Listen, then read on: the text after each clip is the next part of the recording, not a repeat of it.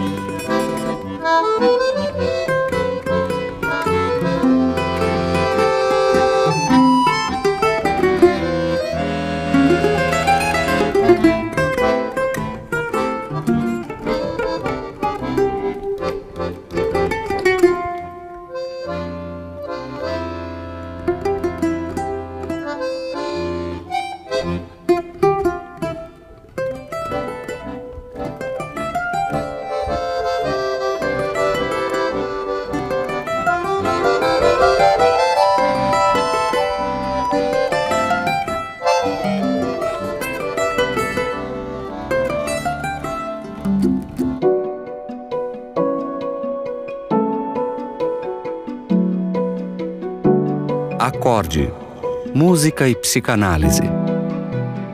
Com Rafael Garbuio e Ricardo Pesati.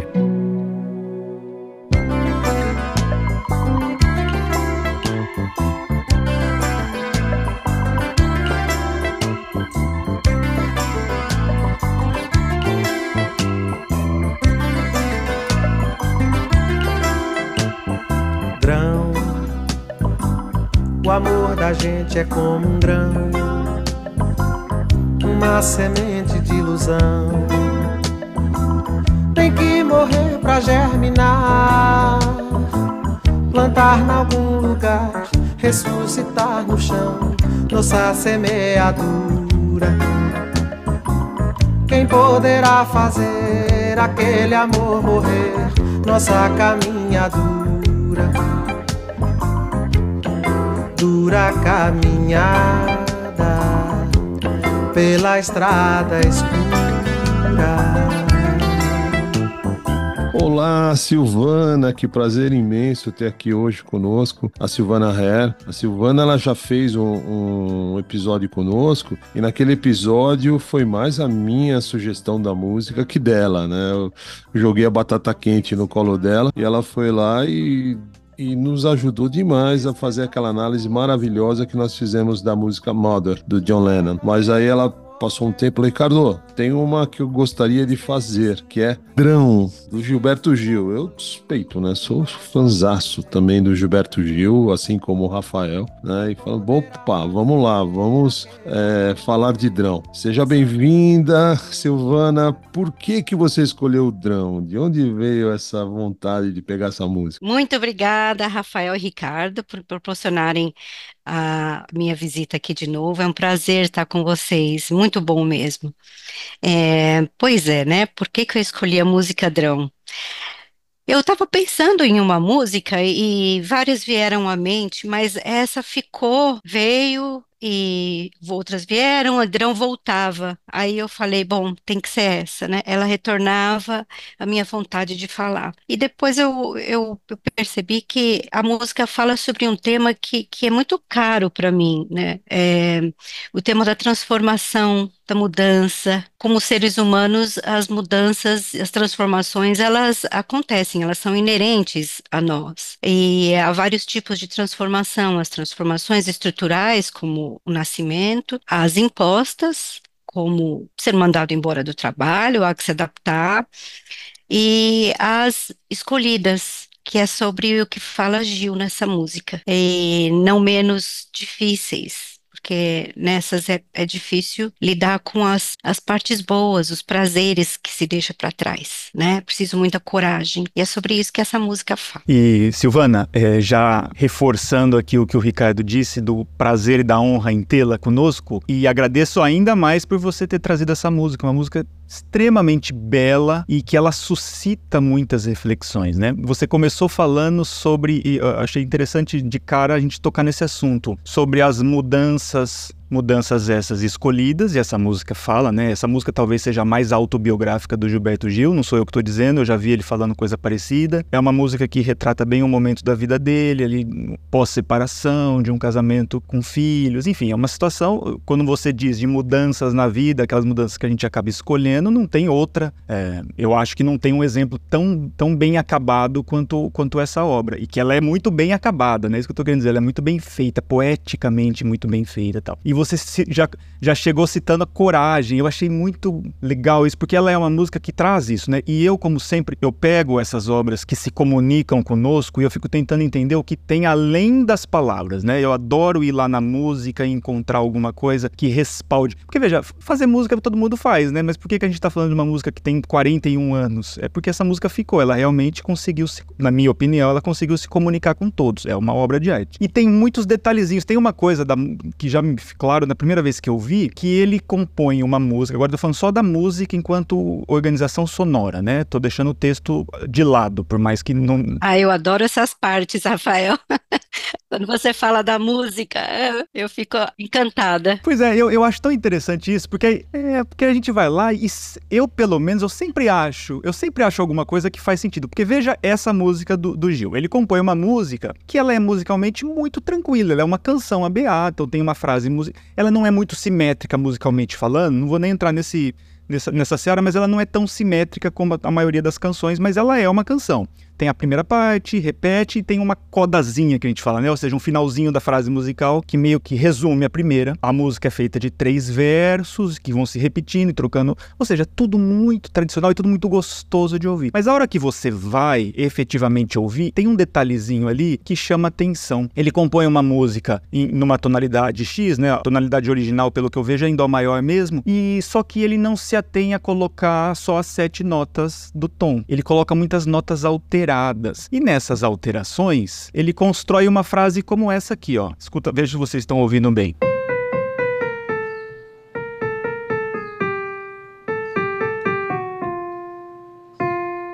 Qual é o ponto? Ele se atém, a música ela é completamente carregada de intervalos descendentes com notas cromáticas. Em música, quando a gente passa de, um, de uma nota para outra no semitom e não mais no tom inteiro, a gente chama isso de cromatismo. É uma figura muito comum, é uma figura muito. chama muita atenção porque ela pressupõe uma tensão. Se a gente pegar lá no século XVII, no auge do barroco musical, que é um período muito importante, eles davam até um nome para isso. Eles chamavam isso de passios ou passos duriosos, né? Passo dolorido. É uma figura musical que pressupõe a dor, que pressupõe algo que não é prazeroso. E o Gil usa muito isso nessa música. O tempo inteiro na melodia tem essa descida por graus cromáticos e não por graus conjuntos, né? Enfim, tudo isso para dizer que dentro da música, dentro existe algo que, que nos respalda, ou seja, ele tá falando de futuro, ele tá falando, né, ele, a, a música toda é no sentido de, olha, vamos superar isso, vamos para frente, nossos filhos estão sãos, é bonito. Porém, ele não deixa de dizer, né? O caminho é duro, a trajetória é difícil, né? Ele é uma música muito realista e a música traz isso, né? Fabuloso, Rafael. Nossa, é incrível, né? Os, os seus inputs são sempre maravilhosos, porque nós não temos capacidade de ver isso, né? Só de sentir. Você me lembrou uma outra música de outro gênio, né? Dois, né? Jobim e Chico, quando eles trabalham em Eu Te Amo. É exatamente essa colocação que ele vai fazer nessa descendo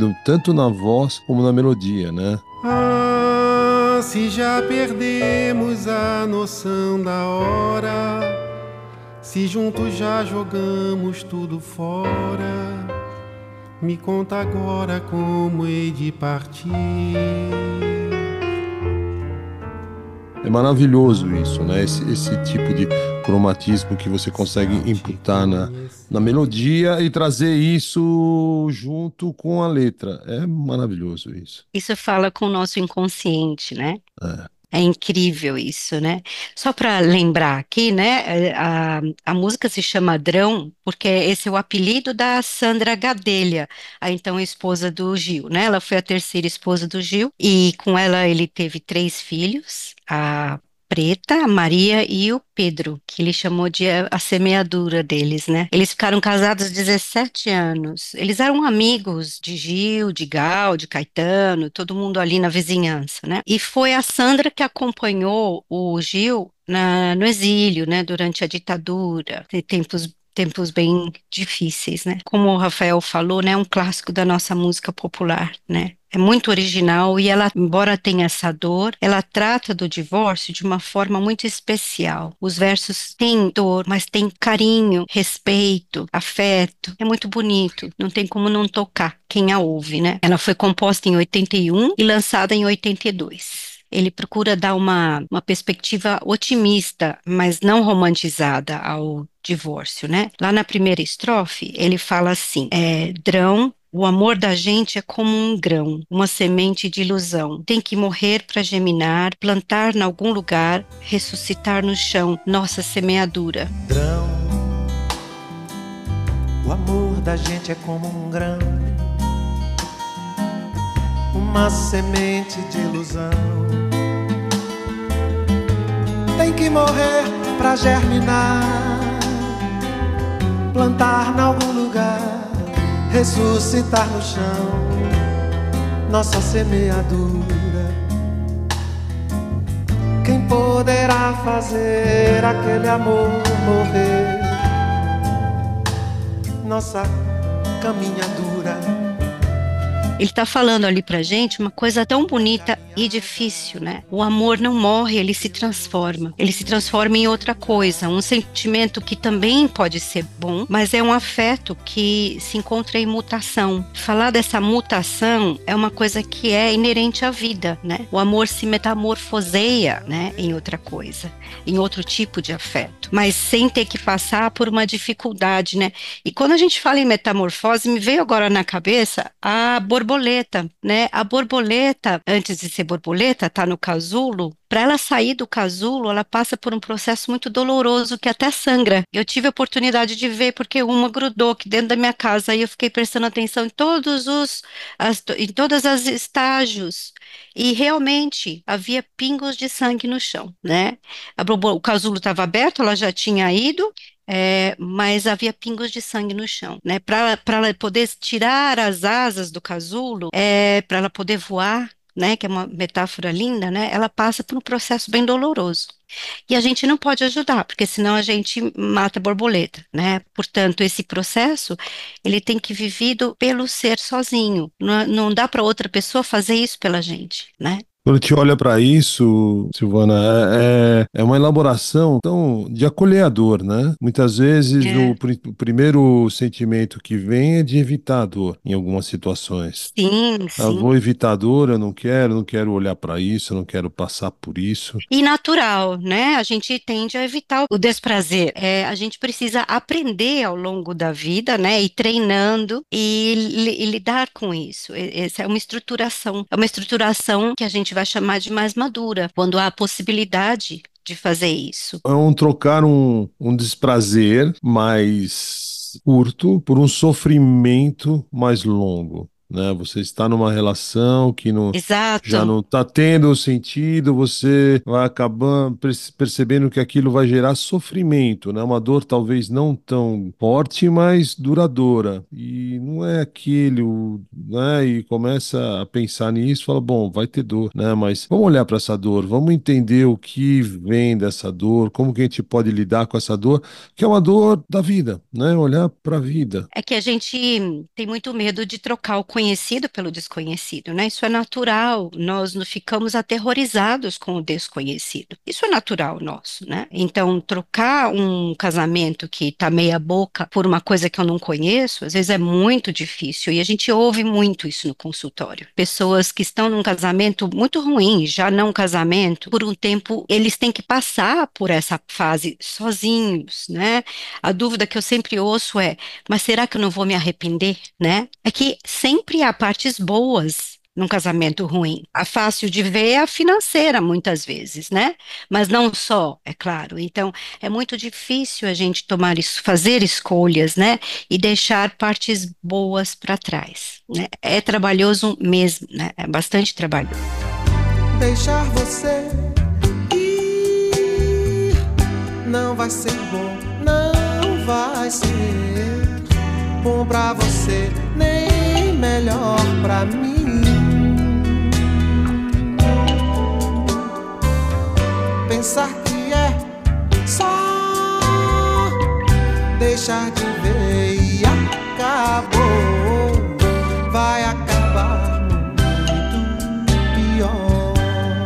E é interessante porque aí a gente volta àquilo que você, Silvana, falou na tua primeira intervenção hoje, que é a questão da coragem, né? Porque é como o Ricardo olhou, né? Falou, é olhar para a situação e falar, não, vamos, vamos enfrentar. Isso exige coragem. E o que mais chama atenção em sendo uma obra autobiográfica, e eu me sinto autorizado a dizer isso porque o próprio Gil fala, né? É que ele faz essa música de uma forma corajosa, ele assume, né? Em muitos momentos você vê que ele fala assim, a culpa é minha, né? Tal. É. E olha que bonito, ele dedica essa música a Adrão, a Sandra, né? A Sandra, que seria Sandrão, né? Que era o apelido. Isso, exatamente. E também ele dedica uma homenagem, é um, sei lá, um pedido de, não sei se pode dizer um pedido de desculpas, eu não sei se é isso que ele queria, mas é uma homenagem a ela e também é uma sublimação total da dor, que, porque a coragem causa dor, né? Ter coragem, se enfrentar não é uma coisa gostosinha, né? É uma coisa dolorida, tal. E ele também, evidentemente, estava enfrentando essa dor e aí, então assim, ele faz a música como uma forma de homenageá-la, de presenteá-la, de se comunicar com ela, mas também de sublimar, né, a sua própria situação, a sua própria dor. E aí a gente vê o poder da arte, né? Pois é, maravilhoso, né? Talvez através de colocar os sentimentos dele em letra e som, em letra e música, ele vai conseguindo entender, dar, dar sentido ao que está acontecendo. Vai virando, vai ficando mais consciente, ele vai podendo lidar com aquilo ao fazer essa música, né? Realmente é o poder da arte. A arte é maravilhosa nesse ponto. Mas não só, né? Através da análise a gente também pode ir fazendo essas transformações, né? Essas, essas mudanças. Buscando coragem para elas, né? Sim, Análise é exatamente aquela dura caminhada pela noite escura.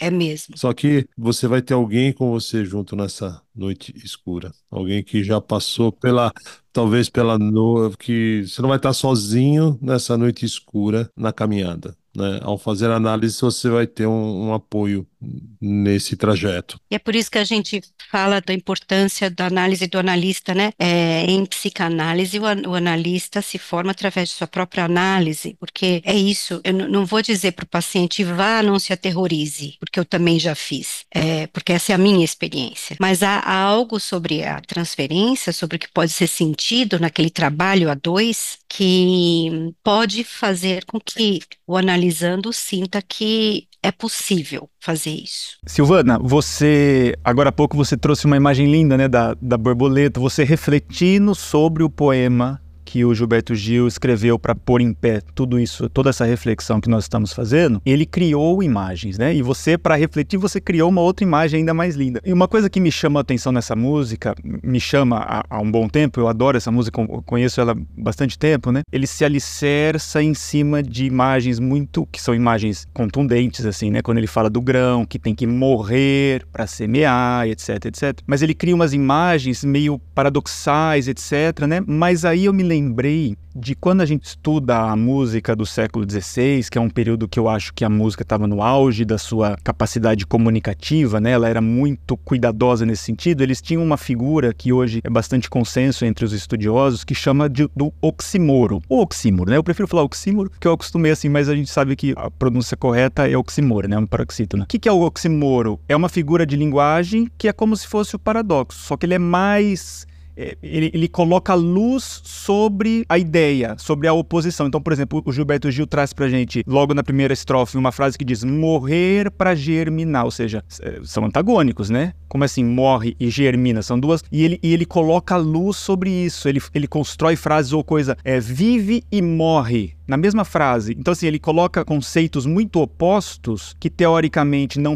não, não deveriam fazer sentido, mas é justamente nessa oposição que dá força. Muitas obras fazem isso, né? E eu me lembrei muito de uma outra música. Eu lendo essa música, refletindo sobre o texto, eu lembrei de uma outra música dele que chama A Linha e o Linho, em que ele usa também imagens lindíssimas. Uma delas ele fala assim, logo no começo da música. Veja o quanto que ele estava sendo autoexplicativo, pelo menos na minha opinião. Ele diz assim: a agulha do real nas mãos da fantasia. Que, que, frase, né? E aí eu fiquei com isso na cabeça e aí eu me lembrei, fui confirmar. A Linha e o Linho é uma obra do disco, do álbum Extra, que ele vai para estúdio e publica em 1983. Um aninho depois, né, do, do álbum Onde Consta Drão. Ou seja, é tudo meio junto. Então ele, ele tava nesse momento muito quando ele diz na música Linho Linho que a agulha, né, aquilo que está construindo, a agulha do real está nas mãos da fantasia, ele está falando sobre drão, né? Ele está falando sobre esse momento.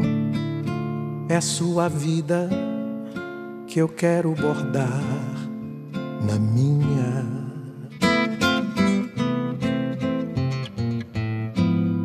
Como se eu fosse o pano e você fosse a linha. E agulha do real nas mãos da fantasia.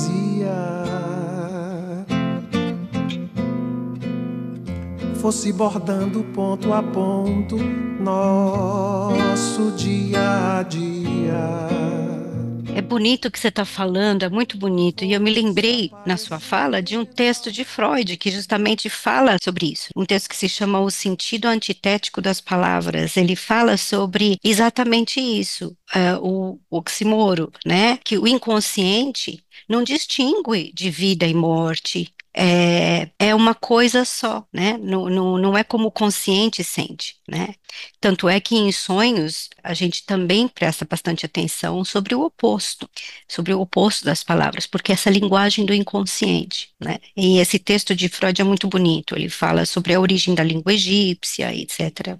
É muito bonito. Então, Gil, ele está trazendo tudo isso de um lugar talvez ainda como a gente chama não representado, né? Ele está podendo, tentando, procurando dar sentido a tudo isso ao fazer a música e, e a letra, para ir podendo compreender tudo isso que está acontecendo, né? Para poder trazer representação aos seus sentimentos, para poder conviver com isso, se apaziguar. É muito lindo. Eu falei antes, né, que embora otimista a música, ele não está romantizando, né, esse processo.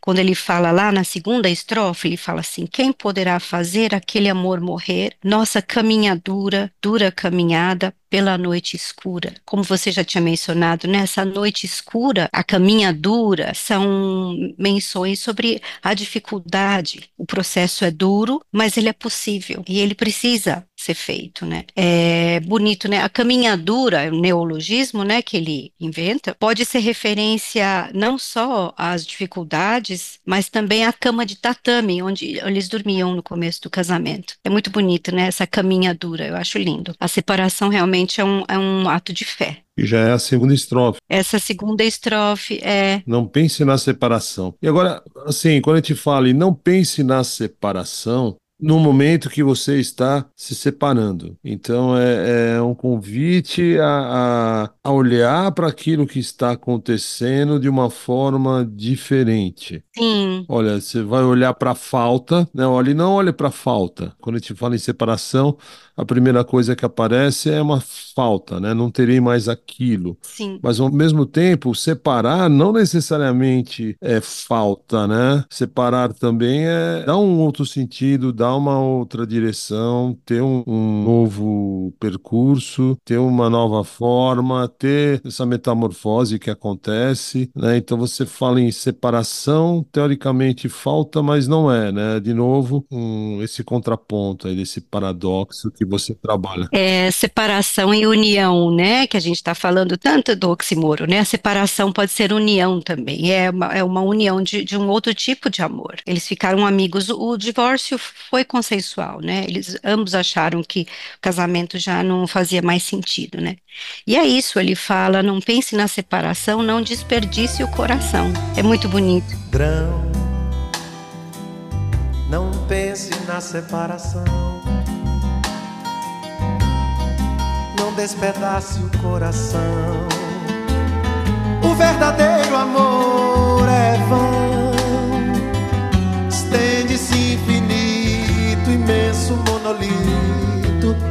nossa arquitetura. Quem poderá fazer aquele amor morrer? Nossa caminhadura, cama de tatame,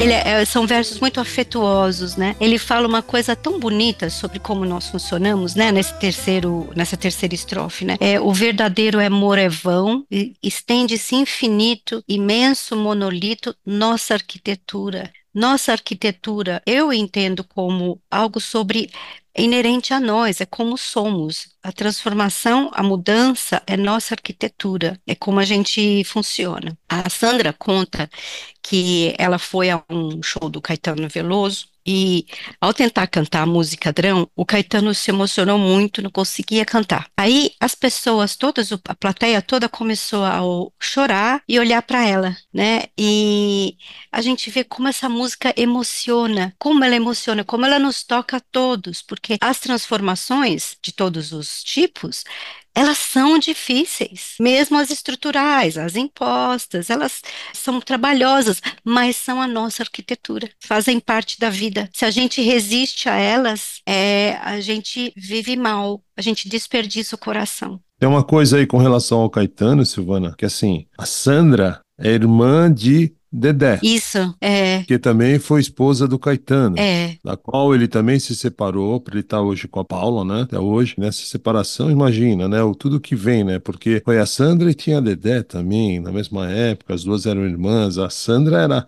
cunhada dele, é. né? E tudo isso muito próximo, né? A, a- a Sandra chegou aí a um ou dois casamentos, porque a Sandra foi o terceiro, né? Chegou aí, não sei se aos dois, pelo menos um, ela chegou aí. Com, com a Nana Caymmi. Foi com a Nana. Ele queria até namorá-la antes e ela dizia não, mas aí É. uma hora deu certo. É, é muito interessante, né? A gente, como ser humano, a gente é confrontado por eternas buscas, né? A gente tem uns- uma sensação de falta. Remete a gente a sempre a uma sensação de que falta algo, né? E isso é inerente ao ser humano, né? Portanto, nós estamos em permanente transformação, tentando aplacar essa falta. Quando a gente olha para esse monolito, né? É um monolito do passado, né? Também, porque assim, o verdadeiro amor é vão e estende-se infinito. Sim, é infinito, mas no passado, né? Você teve uma fase ali, viveu, aconteceu, foi lindo, né? Não precisa estragar tudo aquilo, falar, não, aquilo lá foi vão. Não, foi lindo, foi maravilhoso, foi, como dizia o, o Vinícius, né? Infinito enquanto dure. Então, foi bom, aconteceu, foi lindo. Tem um futuro, tem uma vida para frente. A gente não precisa ficar preso a esse passado monolítico da nossa arquitetura. E vamos viver, você, eu, vivamos, porém com caminhos distintos a partir de agora. Mas fica a amizade, fica esse amor ainda Fica esse amor, né? diferente. As transformações fazem parte da vida, né?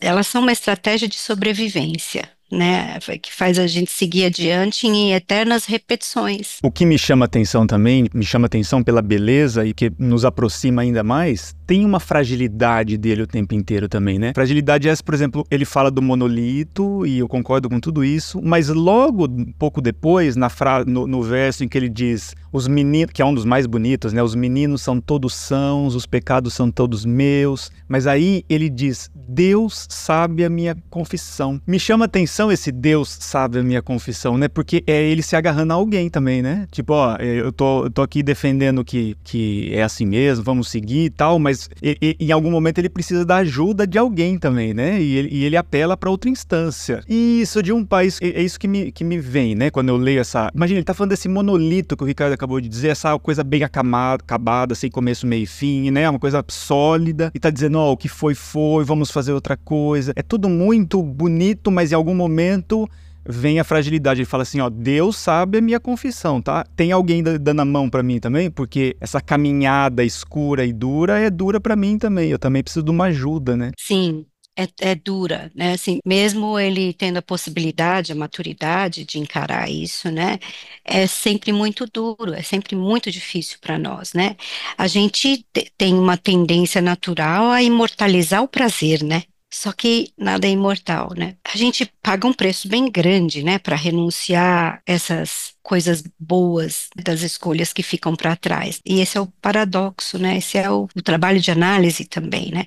Talvez esse lugar de Deus esteja também na procura de um analista para que se possa fazer o processo que é sempre sozinho, mas com um testemunho. Talvez, se eu cair, você me segura. Se eu titubear no meu próprio ouvir o que eu estou dizendo, você vai ter alguém do meu lado, né? Que é, é um pouco isso, é, a, é o medo de se ouvir, né? De, de falar e falar, olha, será que eu disse isso mesmo? Nos meus retiros espirituais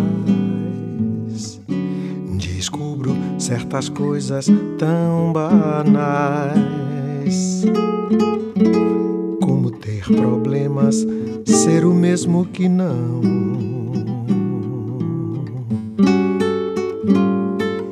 Resolver tê-los é ter, resolver ignorá-los é ter. Você há de achar gozado ter que resolver de ambos os lados da minha equação.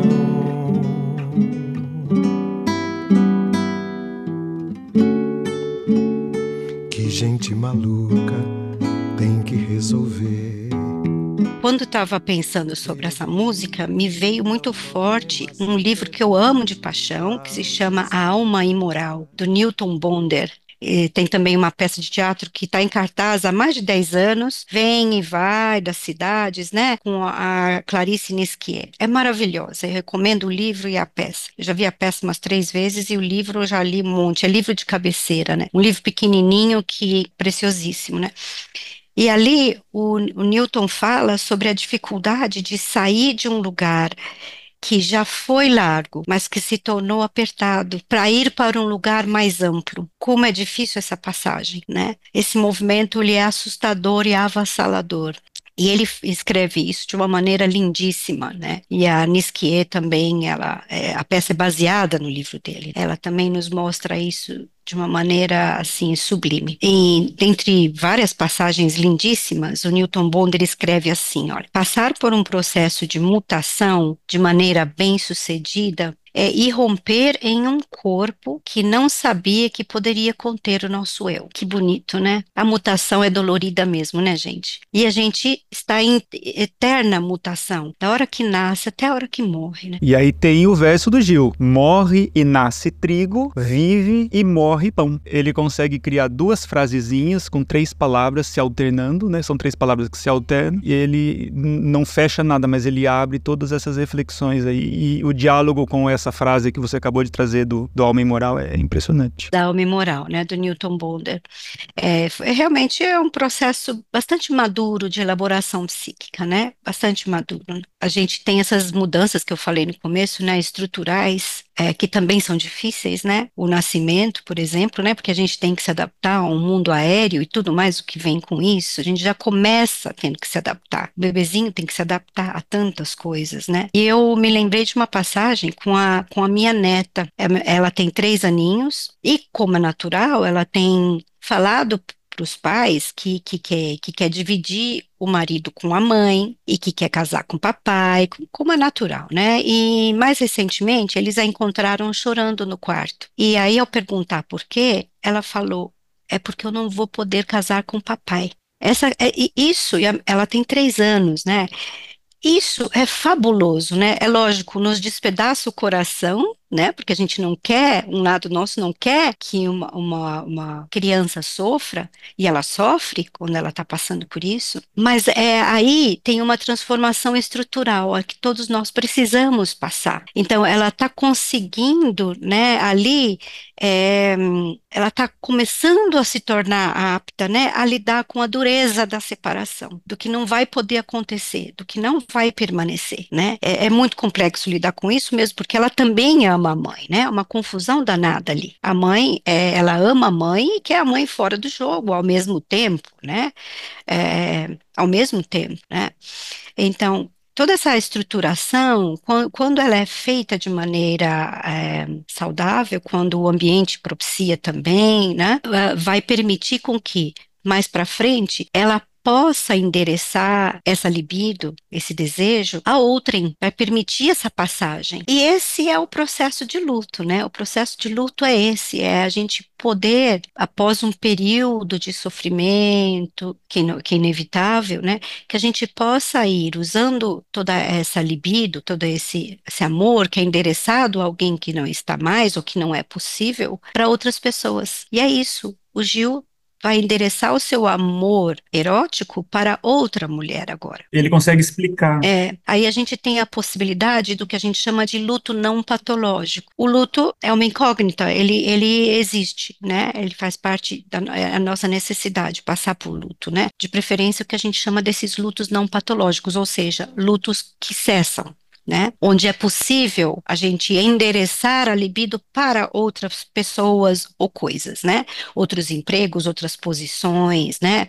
É, a, a, a, perda da juventude, por exemplo, né? Não são só pessoas, o luto se diz respeito à perda de coisas e coisas, e pessoas também, né? Posições, objetos, né? Mas a gente sempre vai carregar a semente de todas essas coisas passadas no que a gente está fazendo no presente, né? Todas essas coisas passadas e pessoas, elas nos constituem. O Gil, ele é mestre nisso, né? Aliás, eles, você pegá-lo, pegar o Caetano também, o Chico, mas ele tem uma noção muito forte do que é o tempo. Então, se a gente pegar lá em Tempo Rei, é, é Não Me Iludo. É linda essa música, muito linda. Lembra de Oração do Tempo, do Caetano. Ou a Oração do Tempo também, do Caetano, que, que é maravilhosa, né? É. Então, é... é... És um senhor senhor tão bonito. bonito. Quanto a cara do meu filho. Exatamente. És um senhor tão bonito quanto a cara do meu filho.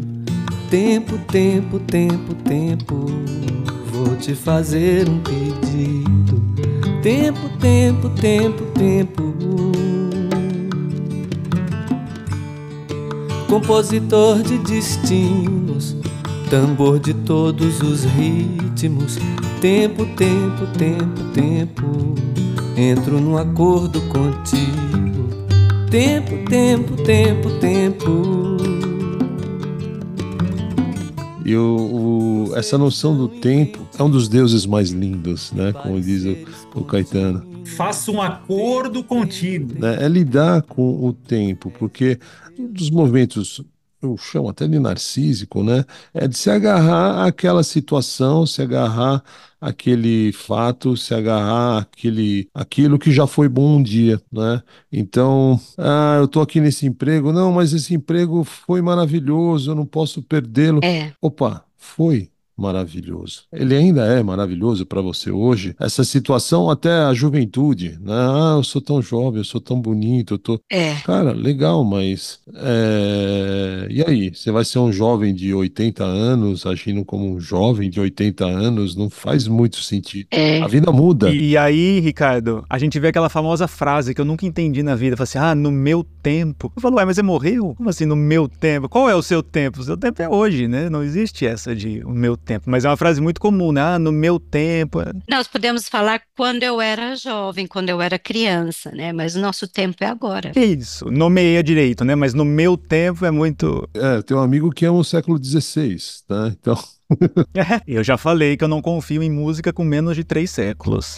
É, Rafael? O cara gosta do século XVI, mas ele não vive lá. Não. Ele gosta do que tem de, de estrutura artística, de representação artística, de, né, da música e ok, né? Eu posso gostar de rock and roll dos anos 70, 80, 90, como posso gostar do, do hip hop de hoje, né? Eu posso escutar funk e achar legal. Sair um pouco desse lugar do ou, né? Ou você gosta de funk ou você gosta de rock and roll. Não, eu posso gostar de rock and roll e posso gostar e posso gostar de funk e posso gostar de música do século XVI. Um não exclui o outro. Porque o ou acaba por estreitar a vida, que nem lá na, na definição da alma e moral, né? Sim. Esse ou estreita a nossa vida, né? Ela acaba ficando apertada. Sim, exatamente. E, como eu estou dizendo aqui, e a vida é para ser vivida. E quanto mais a gente puder ter esse, né? E puder, ah, eu gosto disso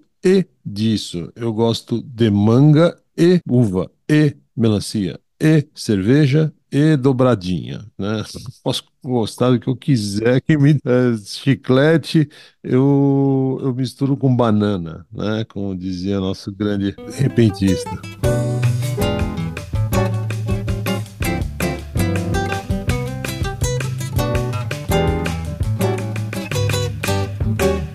Só ponho bebop no meu samba quando o Sam pegar no tamborim.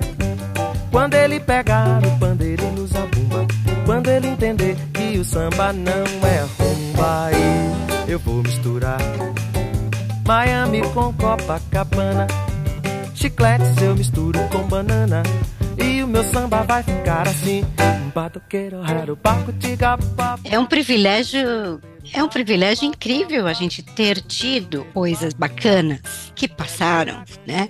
É um privilégio, né? É, ser visto como uma tristeza porque aquilo se foi, a gente vive muito mal. Tem um, como não podia deixar de ser, né, mais um outro texto de, de Freud muito importante sobre esse assunto, um texto de três, de três páginas que se chama A Transitoriedade. Ele foi escrito em 1915, mas publicado em 16. E ali ele conta sobre um passeio que ele está fazendo em 13, isso, o passeio ocorre em 1913, antes da guerra da Primeira Guerra, com esse jovem poeta que é muito em si mesmado, né? E ele, esse poeta, ele está sofrendo porque as plantas uh, vão morrer e a transitoriedade do belo tira a, o valor do belo, né? E, e, Freud pensa muito sobre isso, né?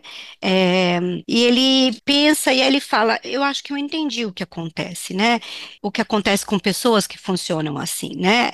Há uma revolta contra o luto. Ele fala assim, eu vou até pegar a passagem aqui porque é muito interessante, né? Ele fala assim: "Isso me levou a concluir que um poderoso fator emocional estava em ação. Havia uma revolta psíquica contra o luto, né? Então é uma revolta de fazer esse luto, de passar por esse processo de tristeza e acomodação e movimento para o que virá depois, não sabemos o que será, mas algo virá depois. E é muito interessante, porque é nesse mesmo ano que ele começa a escrever Luto e Melancolia, que ele só publica em 17 né? Então, a gente vê nesse textinho pequeno ele pensando sobre isso, né? A, a ideia ali germinando. Peraí, que que é que ele reage assim, né? Eu acho que é pelo contrário. Eu acho que a transitoriedade é que faz a coisa especi ser especial e tão valiosa, né? E tão rara. É assim que, que, que ele pensa. Mas por que então que algumas pessoas pensam assim diferentes, estão na direção oposta? E aí a gente vai pensando sobre esse luto que é patológico. A não aceitação da transitoriedade da vida. Isso acontece muito com pacientes melancólicos, né? Quando você pega um melancólico pela frente, Sim. muitas vezes já perdeu tanta coisa que ou perdeu numa fase que não conseguia elaborar de uma forma mais estruturante, né? E ficou desestruturado lá no passado essa, essa perda. Então fica um medo imenso de perder. E o medo de perder gera um medo até de ganhar. Que eu falo, não quero ter porque eu vou perder. Eu não vou me envolver porque vai acabar. Eu não vou começar porque eu não termino. Eu não vou. E gera um, aquilo que é o pior, né? Gera paralisação, né? Você acaba paralisando várias fases da sua, da sua vida, né? E, e, o quanto o saber que vai começar e vai acabar. Eu pensando aqui o, né, o, sobre música, já que a gente fala aqui de música e psicanálise, imagina uma coisa, uma melodia que não, não será uma melodia, com o mesmo ritmo e a mesma nota né? Porque já que eu não posso mudar, vai ser a mesma nota, eu não vou perder, vai ficar essa nota aqui, bem. E na mesma, né? Isso aí é tortura, vira uma tortura, né? Não é, não é, não é natural, não comunica, né? E o que, o que gera a, a beleza da música são as mudanças de, de notas, né? Você tem uma melodia que você tem uma, várias né, inversões, você tem várias formas de construir a melodia que não é uma nota só. Por mais lindo que seja o, o samba de uma nota só, que tem tudo menos uma nota só, que Tom Jobim É verdade.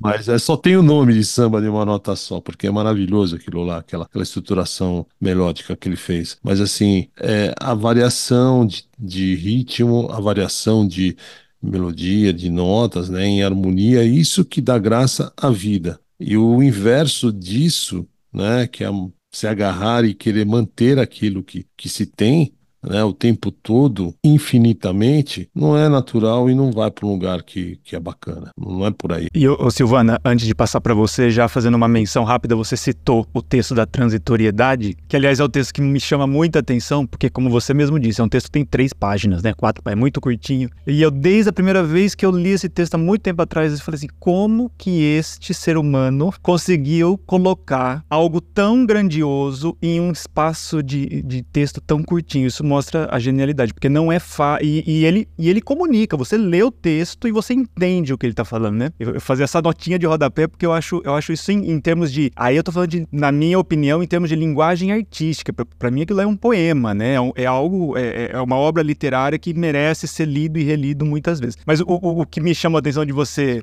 de você ter lembrado do texto e ter falado, é porque assim, como você mesmo leu aí, né, o próprio Freud, em dado momento, ele conclui aquilo que ele está vendo no jovem poeta é essa revolta para com o luto, né? Ele, ele nos explica isso lindamente. E aí eu volto pro Drão e eu posso dizer, não sei se vocês concordam, mas é, é o oxímoro disso, né? É o Gilberto Gil autobiograficamente fazendo uma ode ao luto, ao luto bem encaminhado, ao luto de um casamento. Exatamente. É uma, é uma ode a isso, porque ele explica explica, né? Ele poeticamente, dois mais dois são quatro. Olha, apesar de tudo isso, do caminho ser duro, escuro, vale a pena seguir e jogar nossa libido na frente, né? Com medo, como a música que você explicou tão bem, a letra mostra, não é fácil, é duro para todos nós, né? Mas quando a gente vai treinando isso, dependendo da nossa estruturação, podendo eh, ser mais possível, um pouco mais fácil, né? Haverá menos resistência, né? Como eu achei tão belo perceber isso na minha neta, né? Ela já está mostrando isso, assim, na estruturação, de lidar com isso. Ela está chorando porque a questão é final, ela não vai casar com o papai. Dói, dói muito. A gente acha engraçadinho, é, a parte do engraçadinho é uma dor real pela qual nós passamos, né?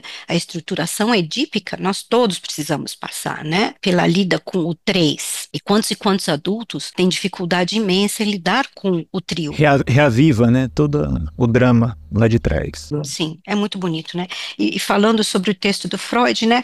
Um ano depois dessa conversa com esse rapaz, eclodiu a Segunda Guerra, né? E aí a, a primeira, desculpe, a Primeira Guerra, revelando a fragilidade de tantas coisas que as pessoas acreditavam totalmente sólidas já, né? Só para ilustrar, eu na minha cabeça isso é muito, eu, eu crio essas imagens, né? Porque nesse texto ele realmente está passeando com o poeta, né? Está passeando, é verão, eles estão vendo as flores, que incita o jovem poeta a falar sobre a tristeza de que as flores vão morrer, no inverno tudo aquilo vai desaparecer. E voltará no próximo verão. Exatamente, mas o que me chama a atenção desse passeio é porque em história da música a gente ouve falar muito que Gustav Mahler, um compositor alemão daquela, daquele período, muito atormentado com sua vida né? E a sua obra retrata esse tormento lindo que ele tinha, mas tem-se notícias de que ele deu umas passeadinhas com Freud também. O que dizem é que ele devia ter passeado mais.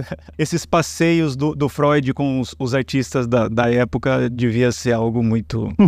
Queria ser uma mosquinha para estar tá lá e ver como é que era. Fabuloso, né? Então, e foi chegando nos Estados Unidos que ele soltou a frase, né? Trouxemos a maldição aqui, eles nem sabem. Pois é, e a viagem dos três, é, Freud, Ferenczi e Jung no, no navio, indo para os Estados Unidos né?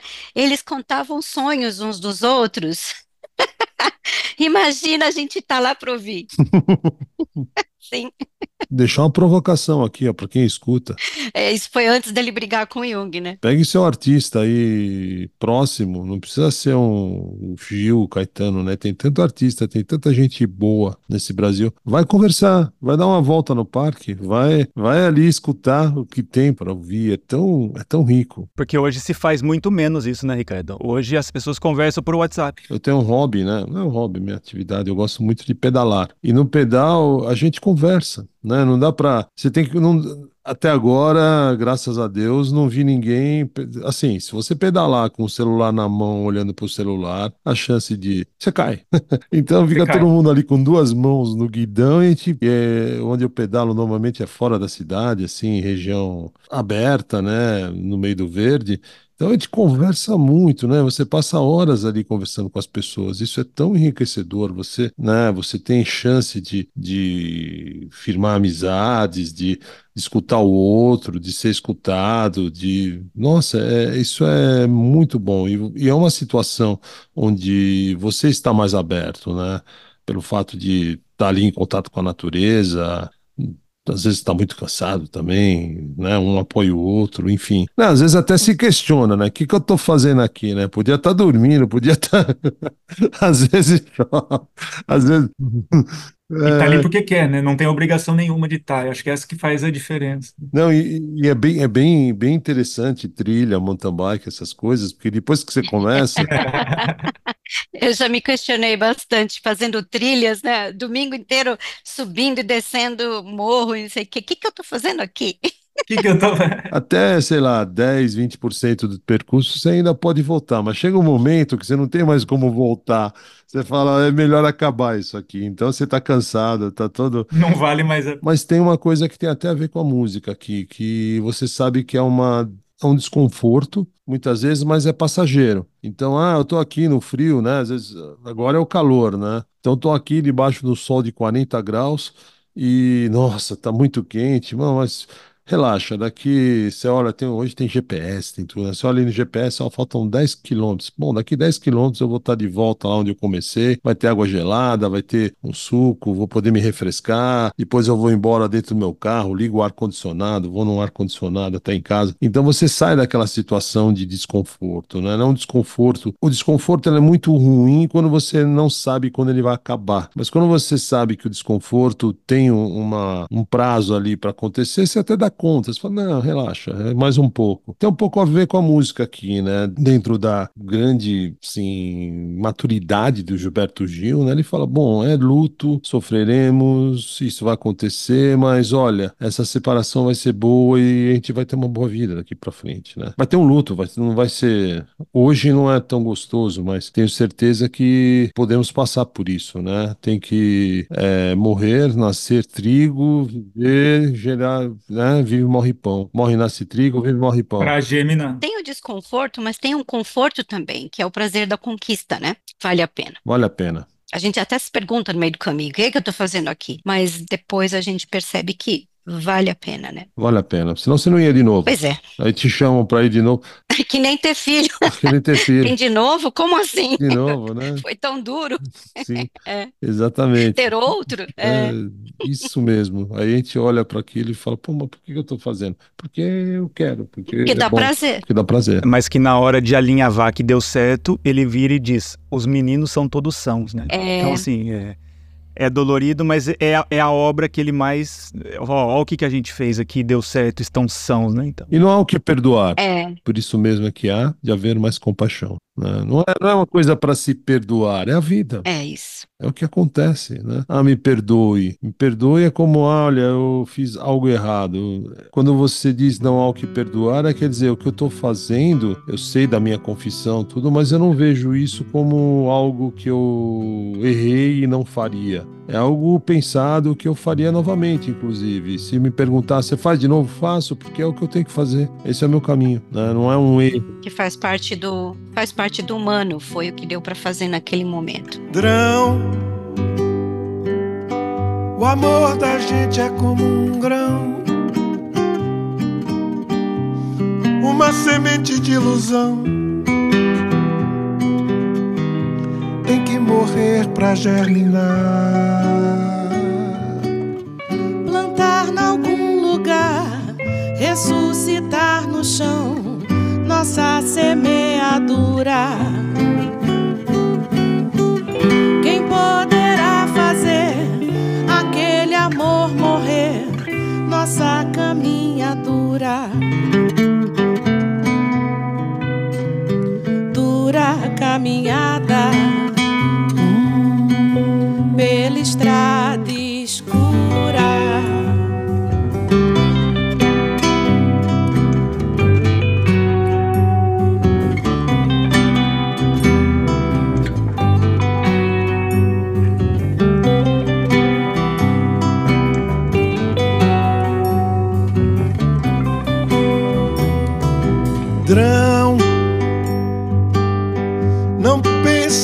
separação.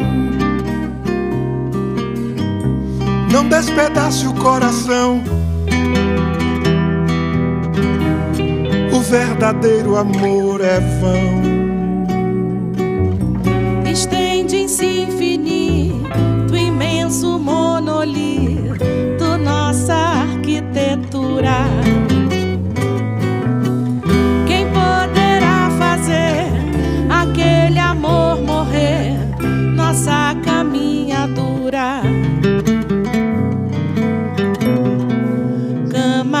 Tatame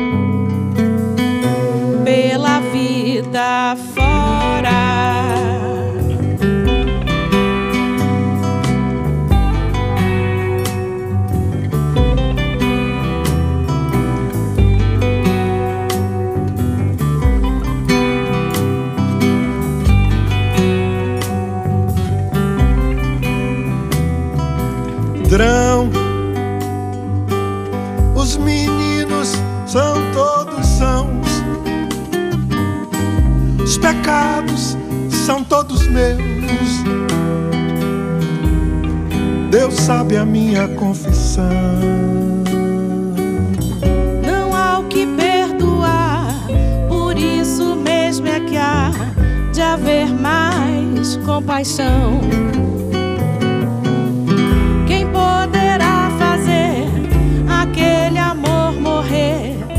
amor é como um grão.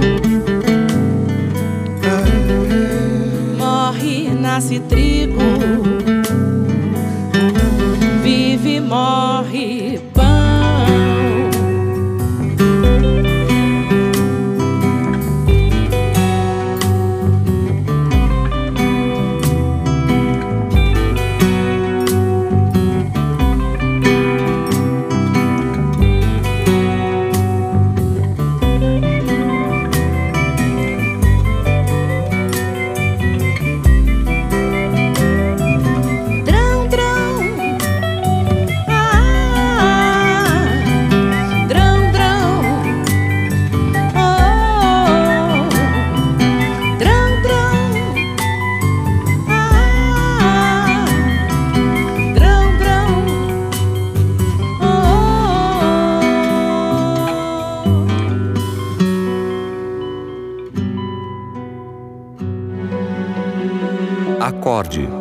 Música e Psicanálise, com Rafael Garbuio e Ricardo Pesati.